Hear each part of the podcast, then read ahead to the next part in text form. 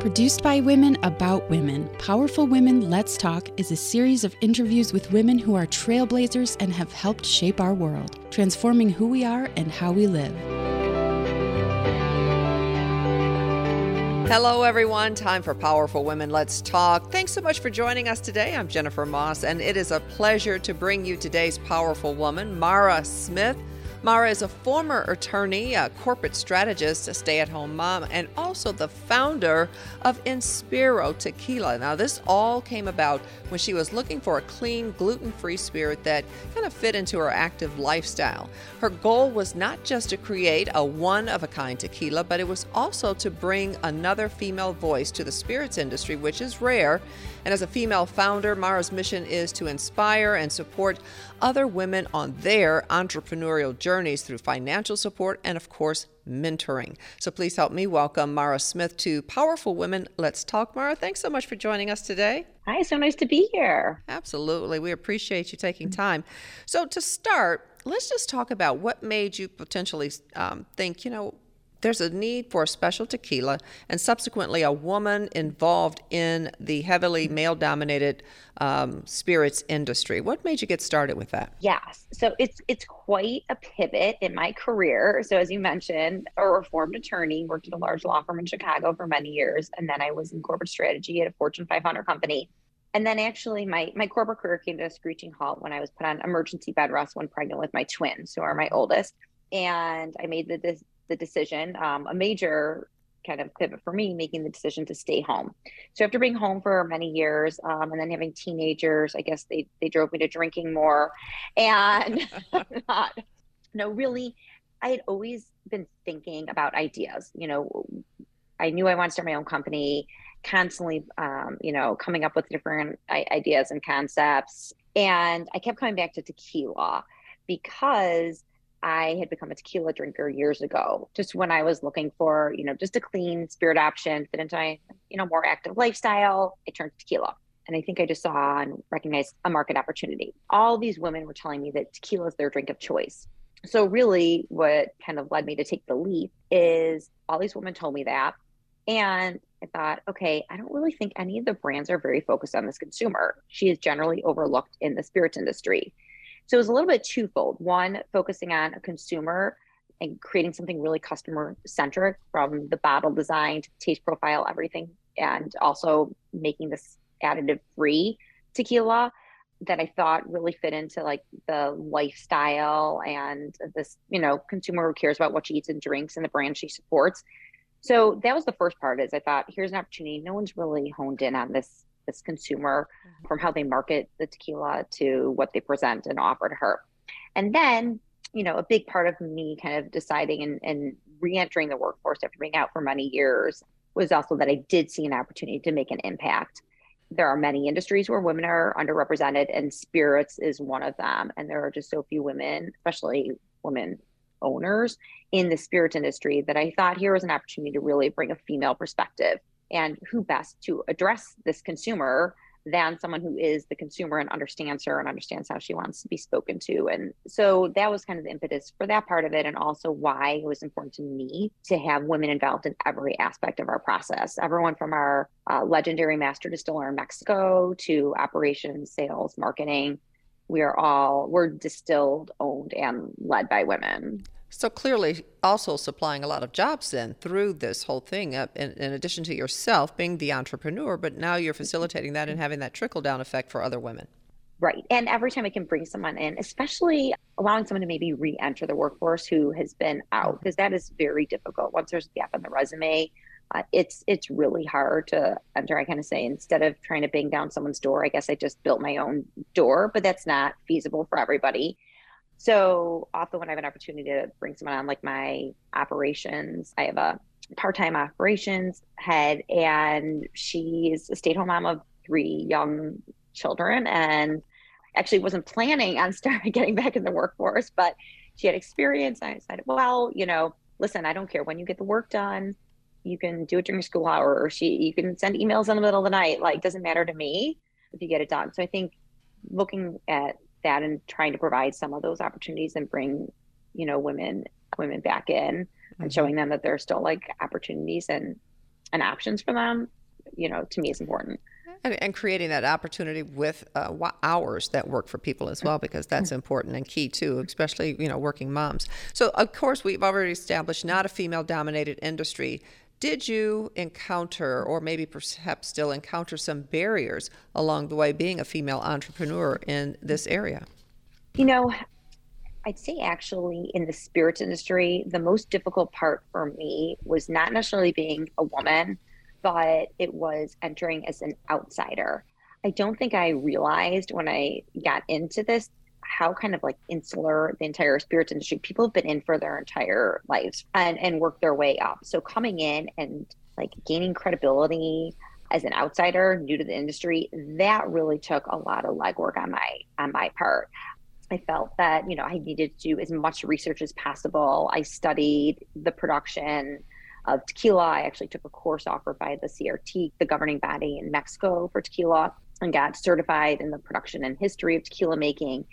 I tried learning all the different types of processes and methods and understanding the different distilleries. I I read books, I listened to podcasts, I reached out to industry veterans just to make sure I had a very good, you know, understanding. I'm, I'm still not going to be the expert because there have been people who've been doing this for 30 years, mm-hmm. but I did see that that was really important to come in with a, a, lot of knowledge and research done because that is something I don't know that I recognized just coming into this that all these people been in it and doing this for a really long time. mm-hmm. So so maybe just the barrier in in coming into that particular industry, but so as you continue on, how many years have you been doing this now? Two and a half. Two and a half. I so started this February 2020. So, are you enjoying the journey? And I know you have something called Inspiro Purple Bicycle Project. Um, and is that helping along on the journey? Tell us about that. Yes. So, actually, kind of plays into the part that I love the most about the journey. So, as we talked about, I had to do a ton of research, get it up to speed, even everything from the spirits industry, tequila, to how do you run a business? Because I worked in like large law firms, large corporations. This is all new, you know, the whole entrepreneurial piece of this. But kind of no matter how much due diligence I did, I still think it was necessary to have like build a community, a supportive community around me. And that it looked kind of, you know, within the spirits realm, but also outside of that, just to a lot of women's organizations and women's networks that are very collaborative and supportive. And finding those women, bouncing ideas off of them, being in communities of all these female founders, collaborating with them. The fact that I meet so many amazing female, you know, founders and leaders, that is the most exciting part of the journey. And I also really have even more opportunity to do that through the Inspiro Purple Bicycle Project, that I set up. It's just the name given to kind of the efforts that we make to provide grants and mentoring to other female founders. So, for example, we provided a professional development grant earlier this year in March uh, during International Women's Month, and that came along with mentoring. And so for me, I get the opportunity to meet with the founder that we gave the grant to um, on a regular basis, and I'm I think I probably learn as much as as much as you know she does on our Zooms. But just making more of those connections, hearing more people's stories, I just find it really fascinating. And then we just provided, actually, we just announced in September, we offered three more grants through iFund, the iFundWomen platform. So we provided three grants to women that were fundraising, doing, you know, it's non-equity crowdfunding on iFundWomen, and we provided three grants to those women. So so, so tell me though, because I read a little bit about the Inspiro Purple Bicycle Project, and I was inspired through why you had the gift as a child of this bicycle. Tell us why you named it that. Yes, the name immediately came to me when I was thinking about like I'm gonna say determination is a nicer word, or like my stubbornness as a child. so there was this, you know, brand new shiny purple bicycle, and I just coveted this bicycle. I was four years old. as a very small four year old, and this was a very large bicycle. So I was really. I tell my parents, I'm gonna I'm gonna go ride this bicycle, and it was a two wheeler, and I never ridden a two wheeler two wheeler. So they said the, the bike is way too big for you. You need to wait like at some point you'll ride it, but not now. And as soon as someone said, no, I can't do it, I set off and I set off in the morning. I could not actually sit on the seat and reach the pedals at the same time. So I had to stand the entire time. I fell over. I remember falling into a fence, our neighbor's fence. I just fell over all day long. But by the end of the day, I was standing up and riding the purple bicycle. And that just seemed, that story just seemed so analogous to the founder journey and trying to help and support other women, like lots of bumps on the road, no mm-hmm. matter what stage you're in. I mean, mm-hmm. there's constant obstacles and hurdles. I'm problem solving all the time. So if there was something I could do to maybe work someone else through those bumps, and so some of it is providing some small grants and then the mentoring piece of it because I've done a lot of legwork on some areas. If I, you know, if I interviewed 20 social media agencies, maybe I can save someone else some time mm-hmm. and effort and provide some of those learnings and findings onto someone else. So that's kind of how I look at it as being really either determined or obstinate and and, and making it happen. Absolutely, absolutely. So you get to work with a lot of people. What type of leadership style do you like, or do you uh, put forth as you are on this journey with those you mentor, those that you are participating with in um, uh, the program, and your own company?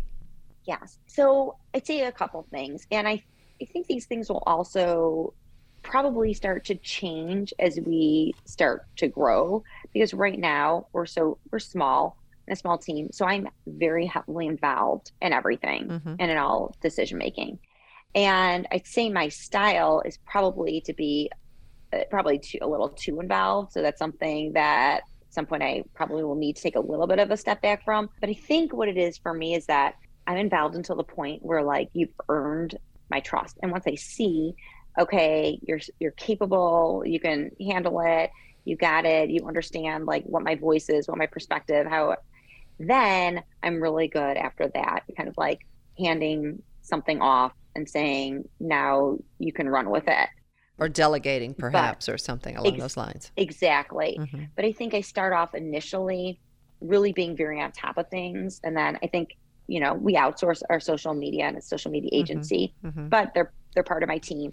And I feel like that's a really good example right? I start with them. I'm very involved, reviewing, rewriting captions, you know, kind of like micromanaging a little bit until I know, like, okay, you you have it, you understand it, you got my brand voice, you got the messaging, the branding, and now I don't need to mm-hmm. kind of do that. I can review it like a more just a higher level. I think that, and I I think something that some women maybe struggle with sometimes, but it's it's kind of my style, and I think it's because how I I came from a legal background. You have to be really mm-hmm. efficient. I'm billing by the hour. My time, like it's a boom, boom, boom. Right. And so I think my feedback is very direct. And I mean, not, you know, I, am not not nice about it, but I'm direct. Like, okay, change this, move this, do that. People understand and where you're coming from, basically. I think people understand because they know, like, okay, and I try to be really efficient with people's time. Mm-hmm. Very good. So that's kind of how I like to give feedback. okay, so here's one of my favorite questions. But we know we all go through life. We have the challenges or barriers and just things as you try to make your way along. What makes you laugh? There are a number of things. It's going to sound like so ridiculous. I like some slapstick humor. Grew up, my grandfather was a big like Three Stooges fan, mm-hmm. and so I used to watch the Three Stooges. So things like that slapstick, which is it, it, seems a little. I think that'd be like a fun fact for people. No one would ever associate me with with kind of like liking that. So like right. even if, every time I watch Home Alone, every like holiday season, I watch Home Alone with my kids, mm-hmm. and they cannot believe that I laugh every single time. So to the kind of like slapstick humor of them, you know, falling yeah. down the icy stairs and things like that. But Absolutely. I think those are things that really make me I'm a firm believer that laughter is good for the soul. So that's just one of my favorite questions because we get so caught up in the day to day and and so much busy work in, in our lives and in our careers and such.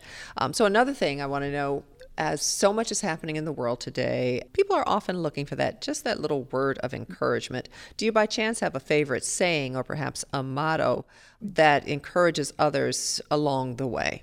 Well, I think there are, are two that come to my mind right away one is something I'm trying to implement, which is that it's a Sara Blakely, and I may botch quote a little, but if someone can do something 80% as well as you can, let them do it. And I think figuring mm-hmm. out a way to let other people help and take over and that you don't need to do everything yourself mm-hmm. and and this isn't just kind of business this is from household to everything in your life to like not take on everything because mm-hmm. it's it's a lot and and women take on a lot so i think that and and for me growing up i don't know many six year olds but my dream was to be a supreme court justice so wow. i guess i wanted a really stable career one that would be for life so. yeah but Ruth Bader Ginsburg, who I mm-hmm. was lucky enough to study her her opinions in law school, and you know, she says something about like women belong in all places mm-hmm. where where men are, and I just firmly believe that women have to have a seat at the table. So, and you may have to insert yourself, but make sure you have a seat at the table because if if mm-hmm. you're not there and we're not in the room, our voices aren't heard. So that would be my other you know, kind of inspirational quote is just however you need to get in there. Absolutely. to make it happen. Do what you have to do there. Mara Smith, I really enjoyed this conversation. Thank you so much. And of course, I wish you all the best in all your endeavors and what you're doing. We appreciate your time. Thank you. I appreciate so much. Thanks, Jennifer. And we want to thank you for joining us for another edition of Powerful Women. Let's talk. I'm Jennifer Moss. Do enjoy the day.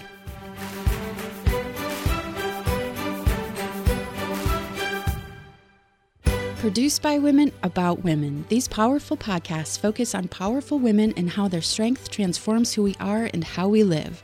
Want to hear more Powerful Women Let's Talk? Get additional interviews at WGVU.org or wherever you get your podcasts. Please rate and subscribe.